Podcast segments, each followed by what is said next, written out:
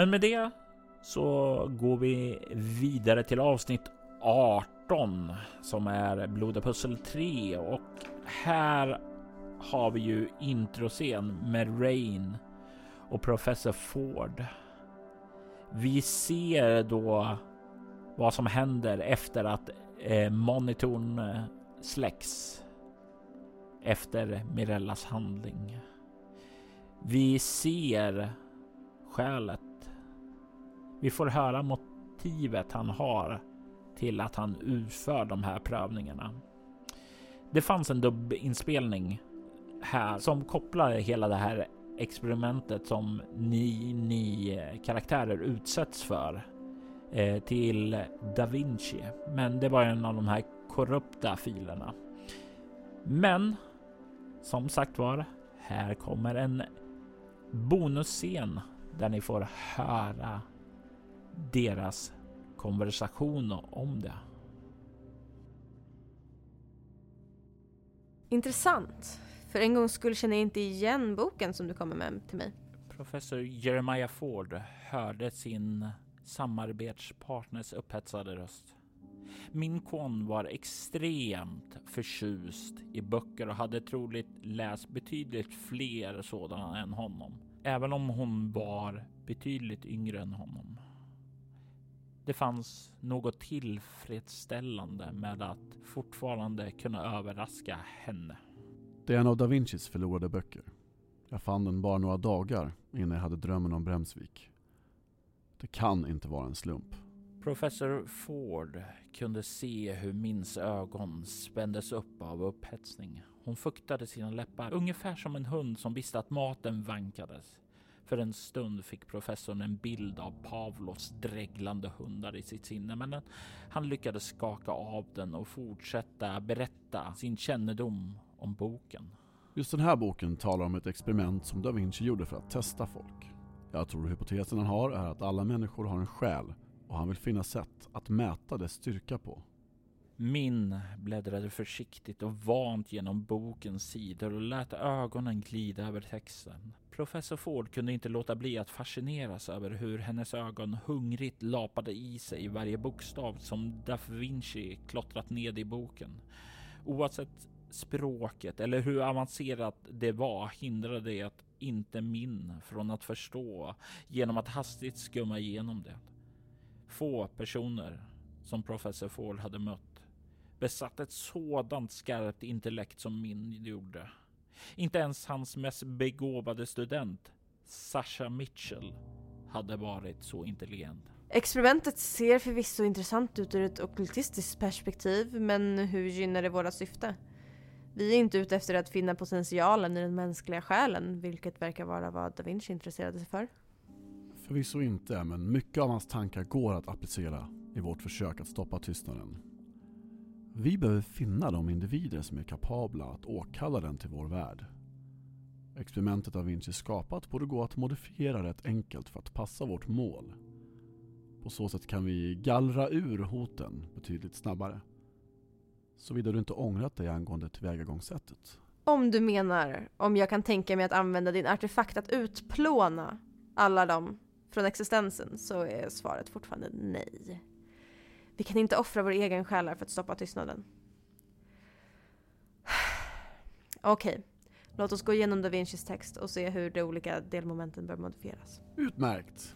Jag ska bara meddela min vän inom Alpha 1 Omega Industries att jag kommer behöva de där lokalerna han erbjöd mig. Trots allt, det lär ta längre tid för honom att ordna dem än det tar för oss att modifiera da Vincis verk. Professor Ford kunde inte låta bli att höra hur arrogant de orden lät. Skulle det ha kommit från någon annan hade det också varit det, men han och min var exceptionella på alla sätt. I synnerhet då de arbetade ihop. Tillsammans var de oslagbara.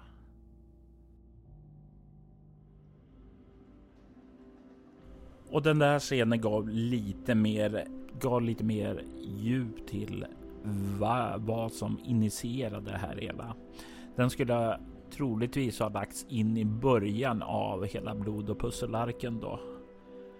Um, men hela den här scenen med Rain är ju att eh, sätta Mirellas handlingar i ett nytt sken. Det är inte, här är det inte Mirella som räddar Rain, utan det är snarare tvärtom om. Det är som Ford säger, det är ju inte han. Han skulle inte ha dödat henne oavsett.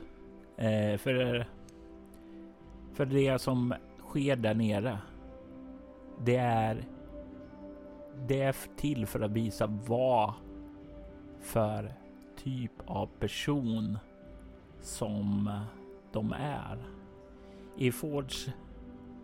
Ja, redan i första rummet så sa ju eh, Min som domaren att ni har alla verktyg att ta er ut tillsammans. Och det... Det blir ju svårt om man börjar döda varandra. Eh, det handlar om principen att eh, eh, offer för det högre goda här i Fords sinne. Och det är ju någonting som Mirella misslyckas spektakulärt med i Fords ögon. Men eh, Ford är ju vrickad och har fel. Det kan man ju tro. Ur en moralisk synpunkt så vi talar ju om det nyss, alltså det här med offer, vad man är beredd att offra. Men det här är ju ett helt annat perspektiv. Det är ju som de spelar två olika spel. Eh, Mirella tror att de spelar Fia med knuff, men Ford spelar schack. Moa var ju ganska så nybliven mor i det här sammanhanget. Eh, ja, alltså inte Florence då, utan Moa. Mm. Eh, var det något särskilt som gjordes inför karaktärsutdelandet på den fronten? Alltså det här var något som Liv också frågade mig och ja, eh, jag Eh, gav Moa ett val om hon ville spela mor. Eh, just på grund av jag visste att det här är sådant som man som nyliven förälder kanske inte vill ha. Och jag tyckte att det var väldigt, väldigt viktigt att eh, hon fick göra valet om hon ville spela den här rollen. Eh, och jag förklarar på att eh, du kan få välja den här rollen. Det är en mor som har ett barn. Barnet kan råka dö och du, det kommer, kan vara någonting som involverar hur du handlar och sådant där. Eh, hur känner du för det? Är det någonting som du tycker nej, det där vill jag undvika eller det där låter som det kan bli emotionellt och bra. Det vill jag försöka. Så jag la helt och hållet valet i Moas händer och lät henne bestämma det. Och eh, ja, ni hörde ju valet eh, som resulterade i att eh, hon spelade eh, Mirella här och Florens dubbade hon i Noahs sista drag. Mm. Eh.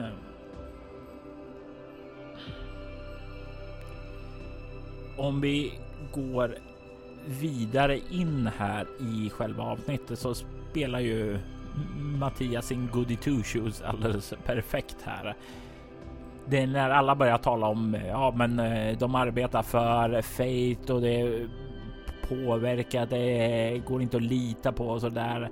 Så kommer liksom Linda in med så här. Jag tycker ni ska göra research vilka ni börjar arbeta för och liksom peta på saker och sedan i nästa sekund så är det liksom när eh, det går upp och hittar den här lappen om att eh, flaskan är förgiftad i Christers eh, ja, ficka där då så då inser att Aneta att oj, jag är förgiftad. Jag kommer att dö. Så säger jag ja, ja, det där valet är redan gjort. Eh, eh, och det blir ju vad heter det? Han förs hon försöker ju rädda det där med att eh, ja, men det går inte att lita på eh, vad som sägs och det är ju helt korrekt för flaskan är egentligen inte förgiftad. Det är inget, utan det är bara sådana här mind games som spelar. Eh, men det är ingen som lyssnar på Linda eh, vid det här laget. Eh, det är ju, det är lite grann så här pojken som ropade på vargen. Ja, Linda har ju egentligen rätt hela vägen. Om vi hade haft, få, om vi hade haft henne som vår eh, guide och vägledare under hela tiden här så hade det gått mycket bättre för oss kanske. Eller så hade alla suttit kvar i den här lilla rummet vid klisterrummet och ingen hade velat klä av sig. Ja, eh, nej, då sa ni ju till oss att klä av oss. det hade nog inte varit ett problem. Frågan är vad som hade hänt i ehm, eh, det första rummet. Vi får fråga Mm. Mattias. Precis. Eh, härnäst så kom ju det här tysta pusslet att när man inte kunde prata och det var ju här som Moons eh, öronproppar kom till användning. Mm.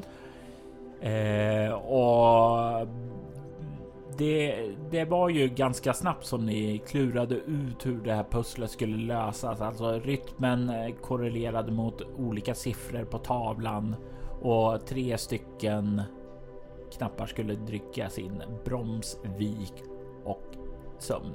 Eller dröm. Tre Z-tecken.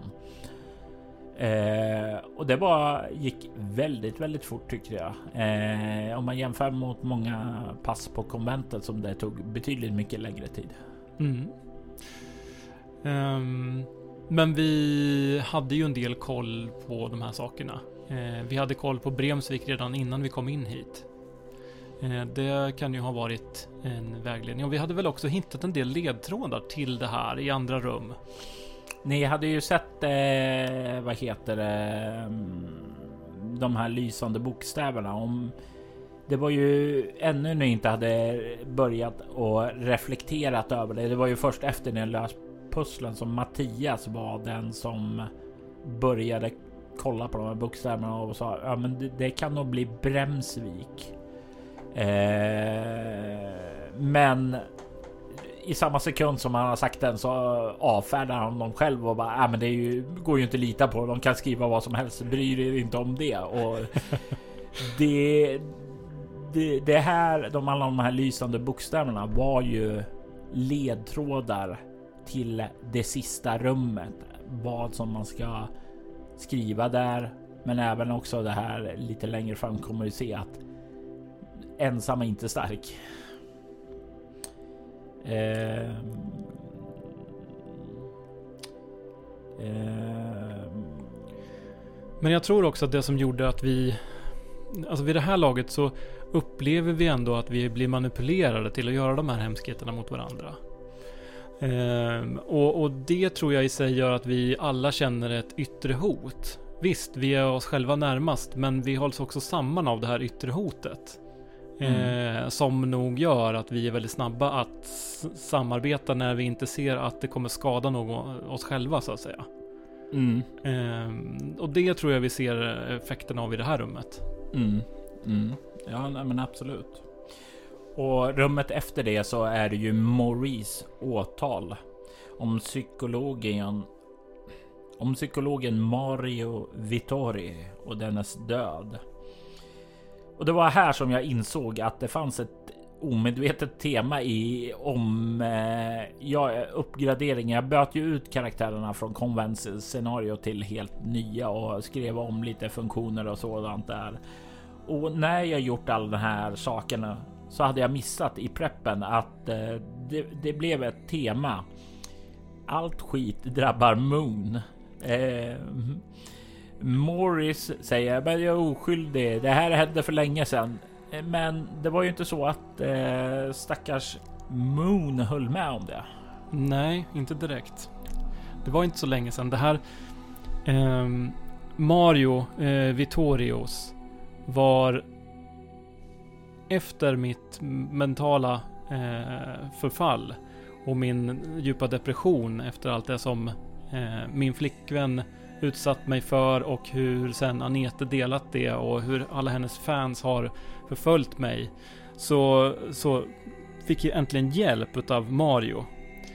Eh, som, som hjälpte mig komma igenom det här. Eh, och jag hade nästan kommit upp med näsan ovanför ytan när han försvann då.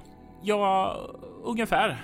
Eh, du hade ju kommit upp och blivit värvad till Fate där och sen så kom Bremsviksdrömmarna.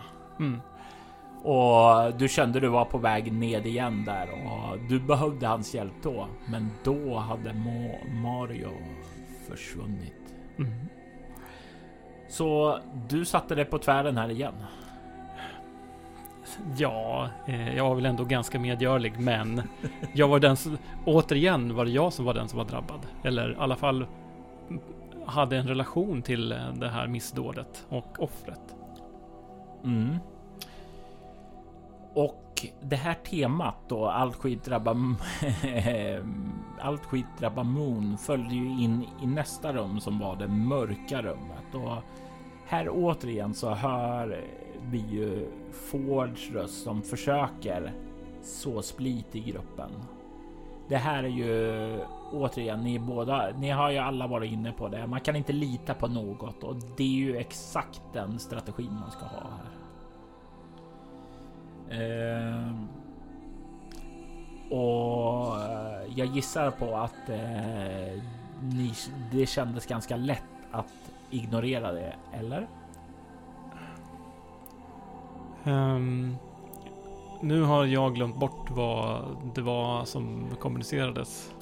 Det var så. Jag har, jag, jag har varit som ni. Jag har tagit mig bort därifrån. Jag har hackat deras system. Jag kan inte hjälpa er nu. Eh, men eh, ta reda på vad en som jag, en av er är en förrädare. Just det, just det, just det. Um, ja, um, med tanke på alla andra hemskheter de har utsatt oss för så vore det väl inte omöjligt att de också hade skickat in en förrädare. Så Moon var väl lite splittrad här och började fundera på vem det skulle kunna vara. Det kändes ju som att det i så fall var någon av dem som redan var döda förmodligen. Eller? Det blev en liten ökad oro men det var redan en väldigt hög eh, skräcknivå om man säger mm. överlag. Linda litade ju inte på någon. Eh, hon hade ju fått en lapp i sin eh, som sitt föremål som sa en av ni åtta här går inte att lita på.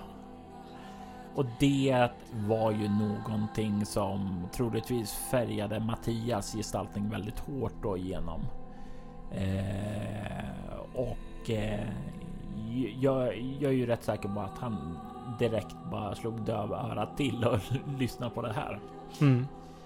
Eh, helt korrekt ska sägas också. Eh, men ni fann ju också en död kropp här och det var ju så fint att se hur ni tacklade. Eh, Maurice kastar sig över och har den några grejer på sig. Medan Moon, jag kollar om personen lever. Mm. Det var så fint för det visade verkligen eh, två olika egenskaper. Eh, två olika drivkrafter hos personerna i fråga. Ja, eh, som sagt, eh, det kändes som att eh, eh, du hade någonting emot Moon när du skrev de här nya karaktärerna, Robert. Han fick genomlida ganska mycket. Ja. Eh, och här någonstans så brister det totalt för honom. Ja, det blir ju som sagt var när ni väl eh, kommer ut, när, när ni väl får upp, när väl gången vidare öppnas och ni börjar ta se kroppen i ljusskenet utifrån. Då så såg ju Moon att det var hans gamla flickvän. Mm. Den som hade förnedrat honom. Kändes det hemskt att se sin gamla flickvän indragen i det här eller kändes det liksom du, där fick du känslan?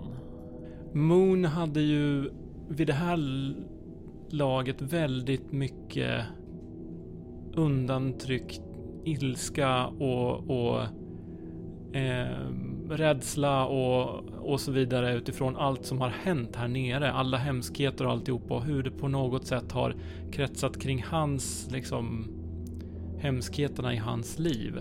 Det här med Anete, det här med den psykolog som hjälpt honom som försvann. Eh, alltihopa som har liksom jagat honom. Så på något sätt så blev det som att, att se sin gamla flickvän död här som på något sätt var det som rullade igång alltihopa det här för en massa år sedan. Så liksom riktades allt det här mot den döda kroppen. Mm. Och det var det jag menar med att här så brast det totalt för, för Moon. Och hans reaktion blev kanske väldigt konstig. Som syntes i nästa avsnitt då. För det sista som liksom vi avslutade på är ju att ni kommer in och eh, det är en lång korridor och eh, Maurice trampar på någonting och det klickar till. Det kan man kalla en cliffhanger. Mm. Eh, jag kan säga det sista som jag vill säga om det här avsnittet är ju att det fanns ett sånt här musikaliskt tema här och det var ju eh, under Rains introscen just den här sorgetemat för You're more than you know med Adrian von Ziegler då. Det sista avsnittet i Blod och pusselsviten, avsnitt nummer 19 började ju i pendelrummet och det här pendelrummet det fanns inte med i konventscenariot.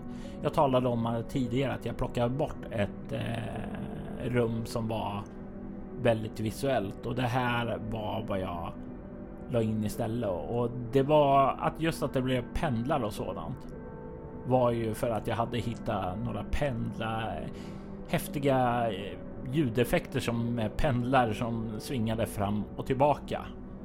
Och det, det, det kändes som bara okej, okay, jag vet vad det här ska handla om. Jag önskar att jag hade speltestade bättre. Eh, jag tror... Eh, jag tror inte att jag satte för en hög svårighetsgrad egentligen, men jag tror jag var väldigt otydlig för att förmedla hur det skulle eh, klaras av. Jag tror det blev lite flytande där eftersom jag inte riktigt hade hyfsat eh, hyvlat ut det tillräckligt eh, tidigare. Eh, men eh, jag gillar eh, hur eh, spelarna är kreativa och försöker använda Moons ex-flickvän på nya, ge henne ett nytt syfte. ja, något gott kan hon väl göra i livet ska vi väl inte säga, men i sin existens. Mm. Och jag fick tillfället också att testa och göra köttiga ljudeffekter. Det var nytt och skojigt. Mm, ja, köttiga blev de. och det är ju här också vi ser hur Maurice får sätta livet till eh, när eh, tärningarna inte riktigt går eh, Majas väg. Eh, vilket lämnar ju allt färre personer kvar i rummet. Eh, de som är längst fram är ju Aneta och Mirella. Medans ja, Moon har brutit samman där i början tillsammans med Linda som gett upp. Och Eduardo som inte har talat så mycket om utan det var ju en person som inte spelades av någon då. Eh, vad heter det var kvar och höll koll på er då. Eh, vad gick igenom dina tankar i det här rummet när du liksom bröt samman? Eh... Ja, alltså. Mm, som jag sa eh, tidigare så, så blev det ju det här att eh, Moon släpade ju den här kroppen eh, av sin gamla flickvän. Eh, på ena sidan och på andra sidan så var, har jag för mig, eh, Mirella och eh, Anete. Ja, precis. De var ju längst fram då. Som de hjälpte till att bära henne helt enkelt. Och sen när, när vi kom fram dit till den, till den första pendeln och den lyckades stanna pendeln en liten stund. Den här kroppen trasas sönder och, och både Mirella och, och, och mm, Anete försvinner iväg men pendeln bara fortsätter. Så liksom då... Eh, då tappar Moon all geist han hade när han sprang iväg med den här kroppen och bara liksom allting bara kraschar. Allt blir bara mörkt omkring honom. Han... Han... Världen runt omkring spelar ingen roll längre. Den upphör att existera på något sätt. Eh, I det mörker han faller ner i. Mm. Jag vågar inte sätta mig och börja för, föreställa alltså allt så här skit som Moon har gått igenom vid det här laget. Eh, så det var ju inte Moon som skulle rädda Biffen här, utan det stod ju mellan eh, Mirella och Aneta och Aneta var ju den som eh, vad heter det var beredd att ta sats och ja, ärligt talat. Eh, var villig att offra sig. Eh, men eh, det var ju inte riktigt eh, så Mirella tänkte utan låtsades att spela med i Aneta bara för att sedan rusa själv och försöka eh, stoppa det här. Eh, och rädda dagen för att hon vill ju rädda sin dotter. Det ironiska här är ju bara att eh, om Mirella hade låtit Aneta eh, tagit lid här och rört sig framåt istället för att rusa själv. Så hade oddsen varit betydligt bättre för att eh, Aneta skulle ta sig förbi och därmed de båda skulle ha överlevt. Mirella skulle fortfarande vara i liv där. Hur kändes den här scenen för dig Gustav? Att se Gregs fru eh, köttas ihjäl och rädda dagen när hennes framdel trillade framåt och avbröt pendlarna. Ja. Um, ja, om det är bra du söker så var det inte en av de sakerna. Eh, det var ju såklart eh, väldigt hemskt och tragiskt och, och ledsamt. Ehm, nej, det kändes inte alls bra. Eh, jag vill ju ha kvar min fru. såklart. Och det är ju här någonting som jag eh, verkligen gillar. För det som jag gillar är ju inte egentligen våld och sadismen och lidandet och sorgen, utan det är ju känslorna. Sedan att jag har mer naturlig erfarenhet och fallenhet för att eh, skapa känslor genom sorg och lidande. Det, det må så vara. Men det som jag verkligen gillar med rollspel är när känslorna berörs och det var ju lite grann eh, poängen att involvera Mirella här, att du skulle du som spelare Gustav skulle ha en extra lager av den här berättelsen. Mm -hmm. Så fick jag Moon också. Vilken lycka! All the suffering belongs to you. Indeed. Och sen så till slut efter att ha samlat ihop mig själv så lyckades jag ju stappla igenom där även om jag kanske var ganska så omedveten om min omgivning. Och då kom vi in i nästa rum. Eh, och det här knöt jag an väldigt mycket till, till Linda, det här rummet. Eh, det fanns ett kassaskåp här eh, och det krävdes en nyckel. Mm. Och enligt instruktionen så fanns nyckeln nära sitt hjärta. Vad menas med det egentligen? Att någon hade sitt nära sitt hjärta var ju så enkelt som att det faktiskt var någon som hade nyckeln inopererad nära hjärtat. Och vi har ju etablerat en sak. Så vad, vem tror du hade nyckeln nära sitt hjärta? Um, ja, just då var jag övertygad om att det var Maurice. Um, men jag inser ju nu att det nog inte var det. Nej, det var verkligen inte Maurice. Det var någon annan person på M, nämligen Moon Larkin hade den nära. Och ni hade ju inte inspekterat era kroppar, för om ni hade gjort det så hade Moon kunnat lägga märke till det operations-R som fanns nyligt gjort vid hans bröst. Mm. Så då med all den fantastiska kirurgiska utrustning som fanns här, eh, eller inte, så hade vi med lätthet kunnat plocka ut den menar du? Nej, eh, det hade kunnat gå om ni hade haft en, eh, ja, en person. Om vi säger så här. i sällskapet ni hade så hade det ju varit eh, troligtvis eh, slutet på Moons existens. Hade Phoenix varit med. Hade Phoenix inte offrat sin syn. Så hade det kunnat gå att få ut nyckeln. Om man dessutom hade sparat Butterflyen och eh, använt eh, smärtpillrarna som eh, eh, Phoenix hade med sig samt eh, spriten och hjälpa till att rena såret sådär. Ah. Så hade det kunnat gå och skapa viss förutsättningar för att ta ut det utan att du skulle dö eller lämnas med permanenta men.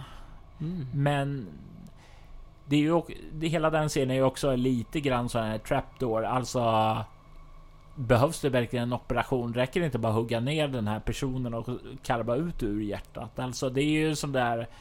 Hur stark är din motivation att eh, få det du har letat efter? För Linda hade ju en besatthet att få reda på den här informationen för att hämnas eh, de oförrätter hennes familj utsatts för och drivits till självmord för.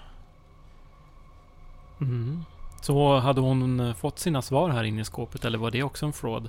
Det var ingen fråd. Det var exakt de svar som hon eh, behövde för att börja och ta ner de skyldiga. Och en av de eh, skyldiga var ju då faktiskt din ex-flickväns familj. Mm. Ja. Okej. Okay. Ehm, så, sista rummet verkar inte finnas någonting att göra. Ehm, vi fick en lyssnarfråga från Jerry Svanberg angående det. Eh, vad var lösningen i såpusslet i slutet med gasen? Var det de vita pillerna som Phoenix hade, men som glömdes på hennes kropp? Nope. Eh, pillerna var ju smärtstillande, antibiotika och sen var det monoatomiska eh, piller som eh, kunde boosta egenskaper. Men det hjälpte inte här. Faktum var att i det läget så hade ni försatt er i ett ovinnbar scenario. Som sades i första rummet. Alla, ni har alla verktyg för att ta er ut. Och med det så menades ja, alla ni är nog för att ta er ut. Ni har fått ledtrådar till saker och ting här på era kroppar, men det är ni som behövs för att lösa det här. Eh, och jag, jag, jag, älskar ju Marcus Linders tema som börjar spela här, eh, liksom så, så härligt med det här sorgsna tema, uppgivna och Professor Fords röst eh, börjar tala där och jag fick ju Marcus eh, också skräddarsy eh, längden på det här stycket för att räcka hela vägen ut. Och jag gillar och det, det, det, det blir någonting otroligt fint med den här serien. Något hopplöst, men fint. Ja. Här så hamnar ju Aneta inser ju vem det är eh, som ligger bakom det här och ropar efter hjälp till den här rösten som talade tidigare. Men tänker inte riktigt på att eh, jag tror det inte gick. Eh, jag tror inte jag var helt tydlig därför eh, till Agnes eftersom det är ju samma röst som talar till henne. Eller så är det svårt att eh, tänka på det när allt det här dundrar på och man befinner sig i situationerna och det. Men det är ju nu som verkligen professor Ford säger You're a failure. Ni har misslyckats med mitt test. Nu får ni brinna och det är någonting. Ja, det är någonting fantastiskt vackert med när han säger sådana här små detaljer av dryghet som oroa er inte för portot. Jag bjuder på det. Eh, och jag vet ju att du fru sa någonting om att eh, jag har inga förhoppningar att det här kommer till eh, Fate, men jag skriver till dem. Men professor Ford är en man av sitt ord, så Fate får faktiskt Moon Larkins brev. Ooh, I hope they act on it and kill him dead. Hur kändes det att dö, Gustav? Det kändes meningslöst, futile. Det kändes... Ja, allt detta lidande för att bara gasas ihjäl vid ytterdörren. Ja. Ehm, jag kände mig eh, snuvad på vinsten. Jag så nogsamt hade tänkt ut innan att ja, nu ska jag göra som i Robinson. Jag ska verka vara sårbar, inte kunna så mycket saker, ingen kommer att taget av mig för att jag ska bli dödad här. Det är det bästa sättet att överleva till slutet. Nej. Tyvärr, det hjälpte inte. Som det kanske borde vara i riktiga Robin. Alla dör i slutet. Ja. Alla dör i slutet. Eh, yeah.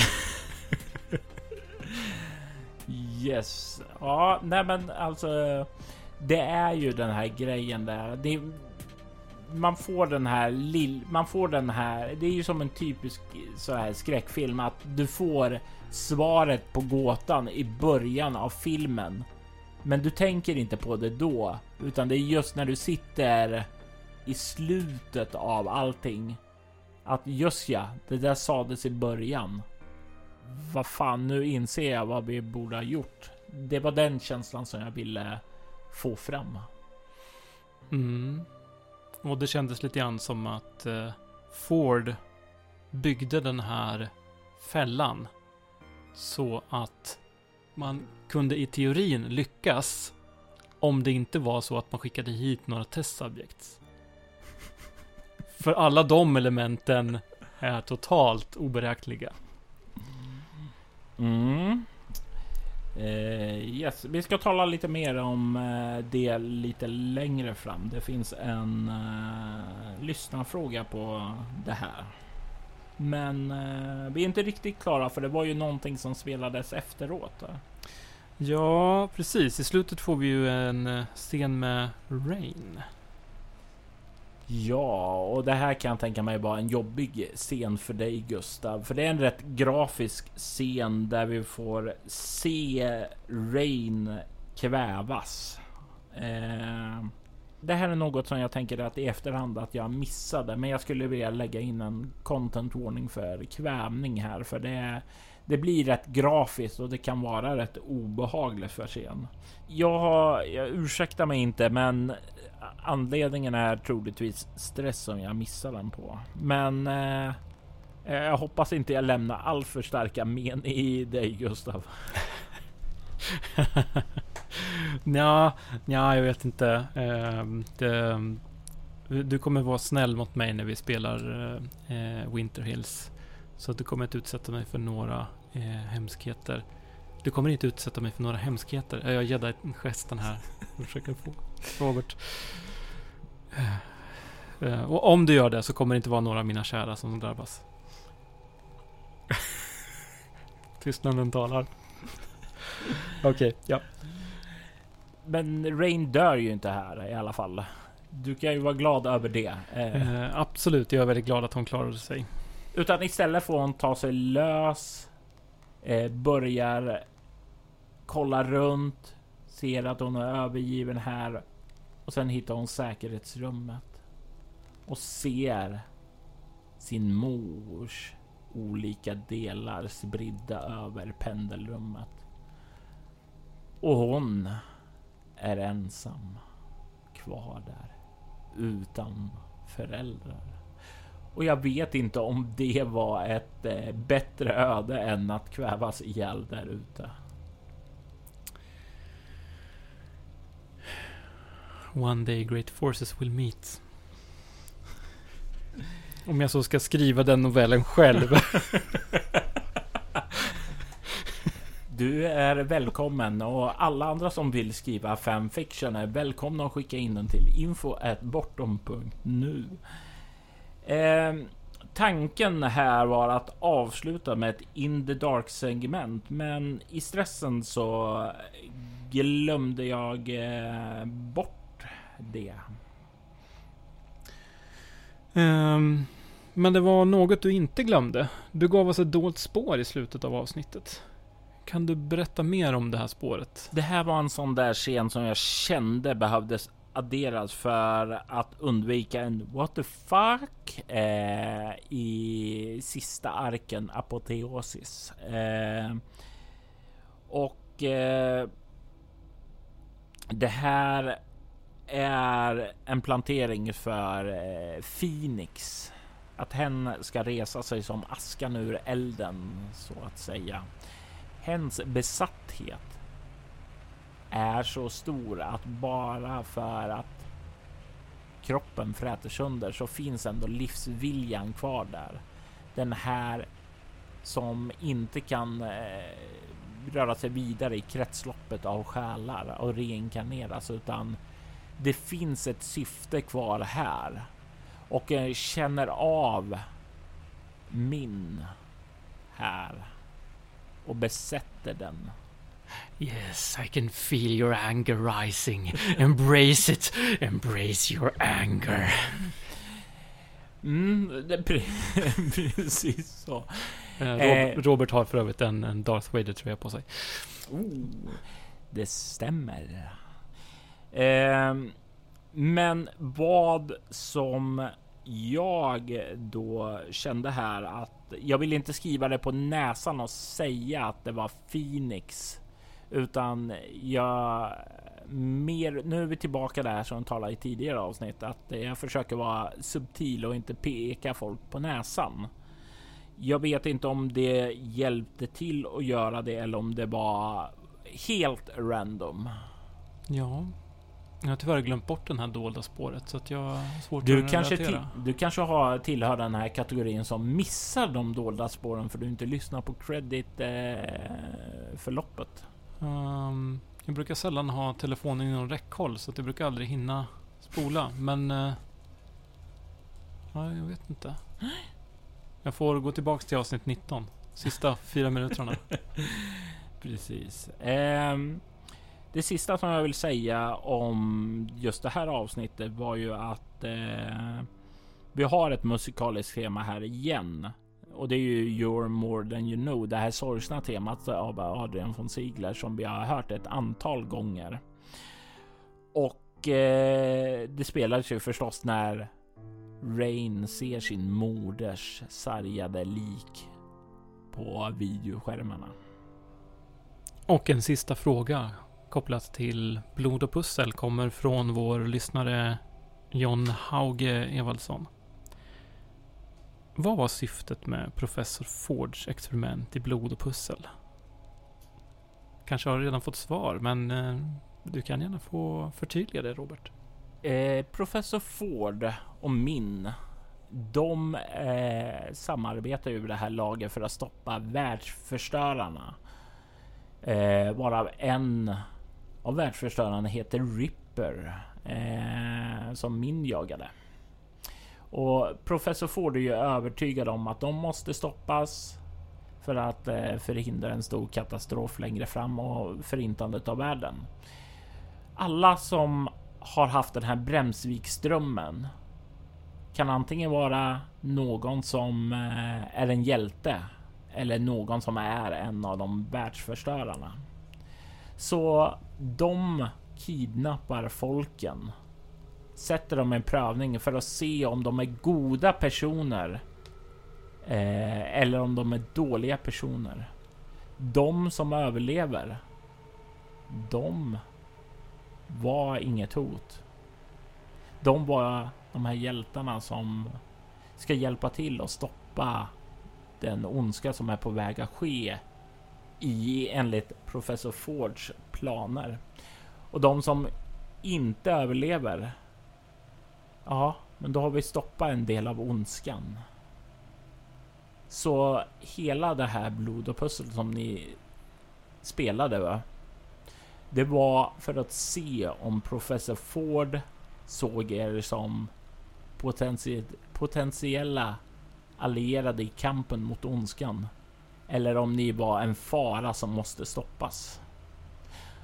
Och eftersom ni dog så då kan ni alla vara övertygade om att eh, ni var bad guys allihopa i hans ögon. Eller bara en av oss. För det räckte. För att alla skulle dö. Er potentiella godhet var inte nog för att eh, rädda den onda själen bland er. Ja, eh, Förlåt för att jag slår hål på professor Fords eh, fina eh, övertygelse.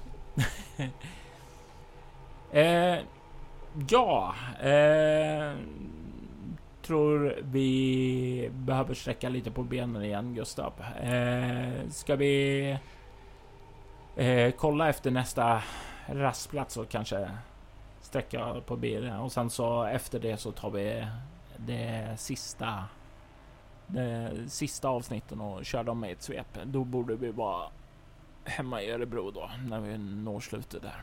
Låter bra. Eh, jag måste säga att jag känner mig lite vilsen men eh, där borta ser det ut att vara ett hus i alla fall.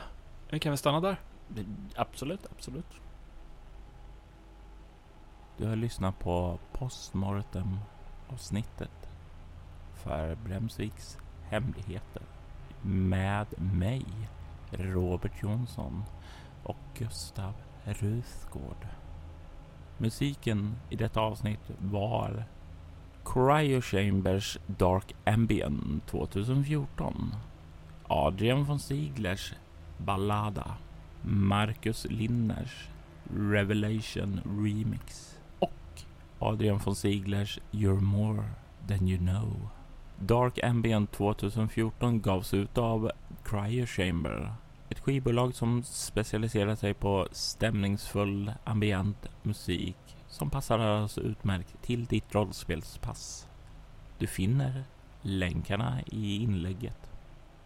Soläventyret är en actual play podcast där vi spelar rollspelen Bortom och Leviathan.